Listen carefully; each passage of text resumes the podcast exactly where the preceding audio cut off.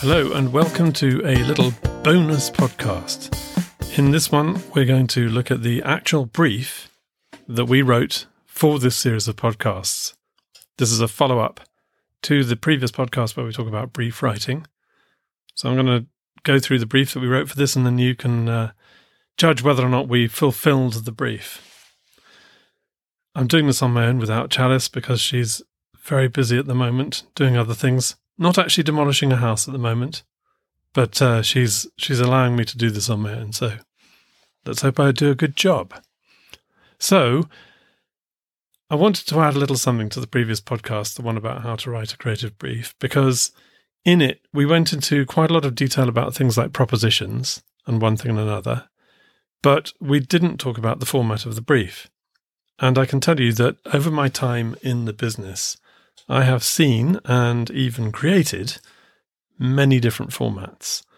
What I'm talking about is a form, a single side of A4, of course, but with a number of headings on it, all of which are there to make it easier for the person writing the brief to come up with the insight, the proposition, the target market, and all those things in ways that will be easily accessible and useful for the reader, for the people who are being briefed.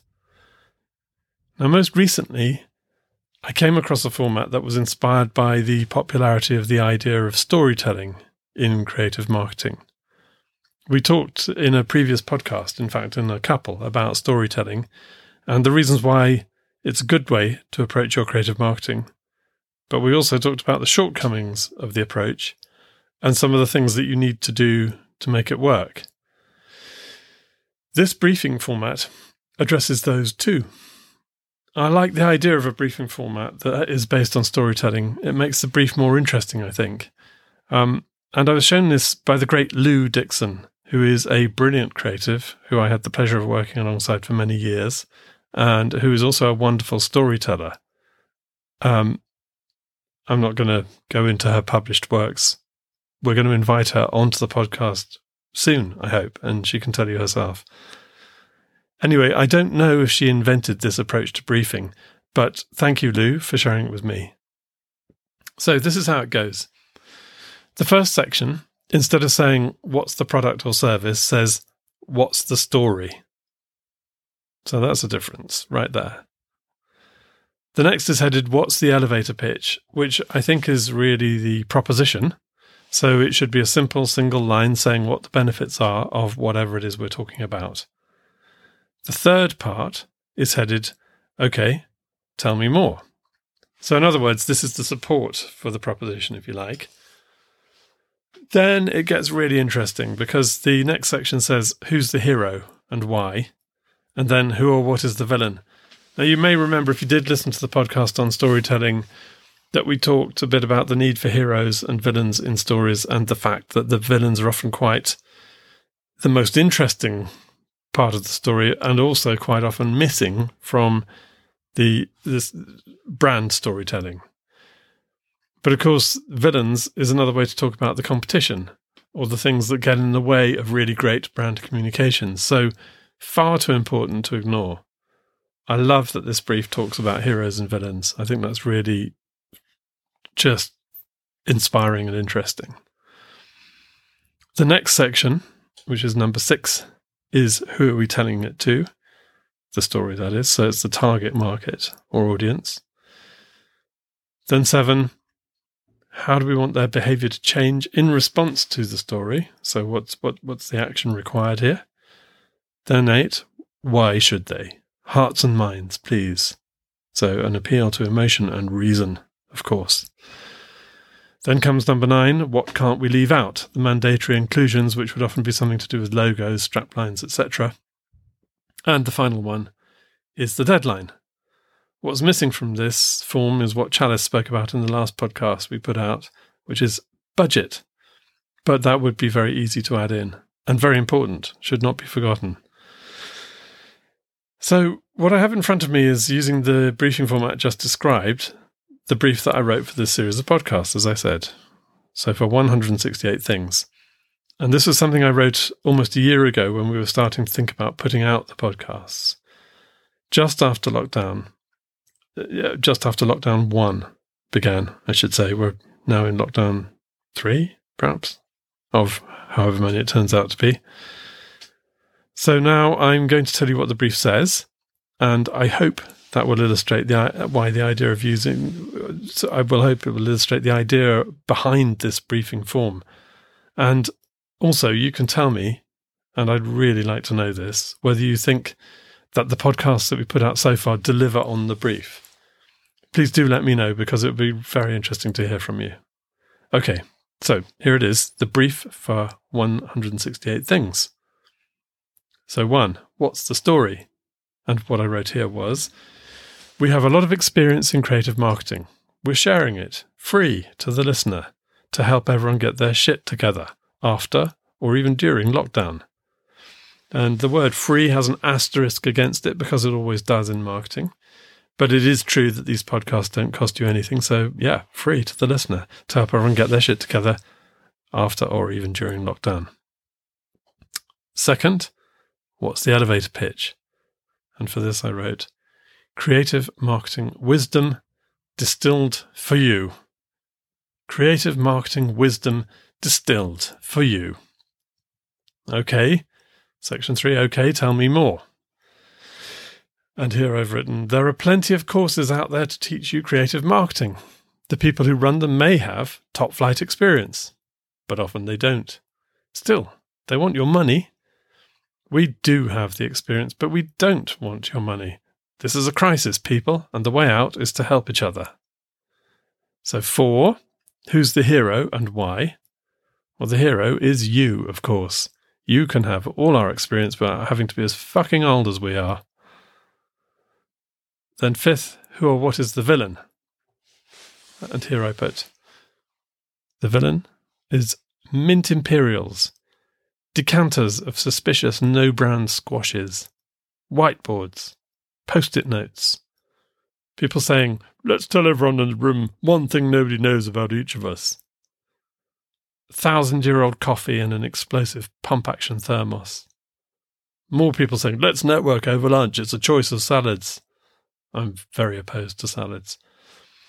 Training courses that will teach you everything in one day in a hotel that wouldn't look out of place in Pyongyang, all in for £564 plus VAT. I think you know what I'm talking about here. Number six, who are we telling it to? Young, fresh faced hopefuls in the world of creative marketing in their 20s and 30s, carrying a mortgage the size of a Diplodocus turd, now in incipient cardiac arrest because the world has just stopped. This will help them calm the fuck down and march in triumph through the corridors of the agency and client offices, socially distant, but totally mentally present. Uh, what I didn't foresee was foresee at this point was they'd be marching via Zoom, but there it is.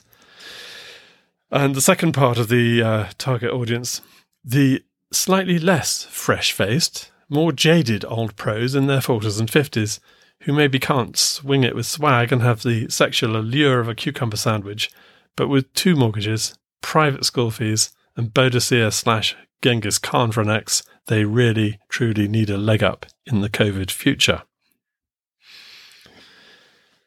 Seven, how do we want their behavior to change in response to the story? Subscribe to these podcasts and tell everyone, then go on to rule the world. And why should they? Number eight, why should they? Hearts and minds, please. Because this is how you mainline a double lifetime of experience in a succession of hits and love it. It's good for you and funny and free. Number nine, what can't we leave out? Kitcatt and Croak make everything better, and they know their shit. Part of that is a kind of strapline, part of it perhaps not. And finally, 10 deadlines now, because we went straight on from the brief to start recording. So there it is. That is the brief that I wrote myself and Chalice before we set out on this journey.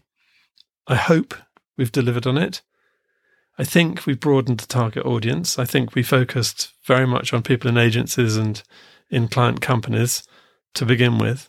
But what we're aiming to do with this podcast is reach anyone who is creative for a living, creative in business, creative in their lives, which is why some of the podcasts talk about just how to be creative as well as some of the kind of nitty gritty things about marketing. So we have a slightly target, broader target audience than, than before, but in other ways, I hope we're delivering on this. So as I've said several times now, do let me know what you think.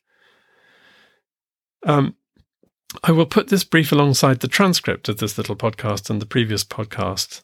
Um, I'm really behind with the transcripts, I have to admit. It's harder work than you might imagine, but they do exist, or some of them do.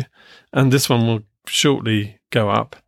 Um, and this brief will definitely go up because it's already been written, so that's nice and easy. If you want to read the transcripts, you need to go to, and this is a website address, 168things.buzzsprout.com, which may be where you are listening to the podcast anyway. But if not, that's the place to go. Click on the podcast, and an option to read the transcript will appear if it exists. And I promise to put more up. Um, also, I should say that we're shortly going to have our own proper website back up, and we will put the podcasts and transcripts on there too, along with loads of other interesting stuff, I hope. We, not, I hope, we will for sure. Okay, that's all I've got to say about this. Thank you very much for listening. Please, if you enjoyed this or any of the other podcasts, do what the response section of this brief asks for. Subscribe to the podcasts and tell everyone, and then optionally go on to rule the world.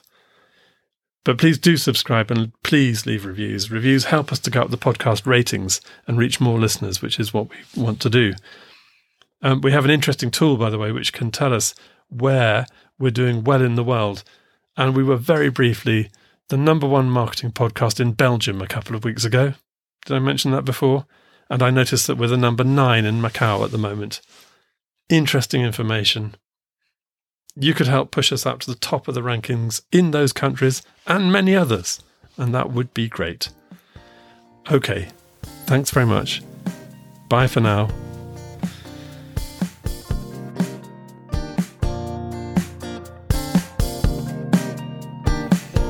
168 Things is a series of podcasts produced, created, performed by me, Paul Kitcatt, and my business partner, Chalice Croak, for all the reasons that have been explained in the brief that I've gone through today. The music was written and performed by my son, William Kitcatt. Thank you for listening.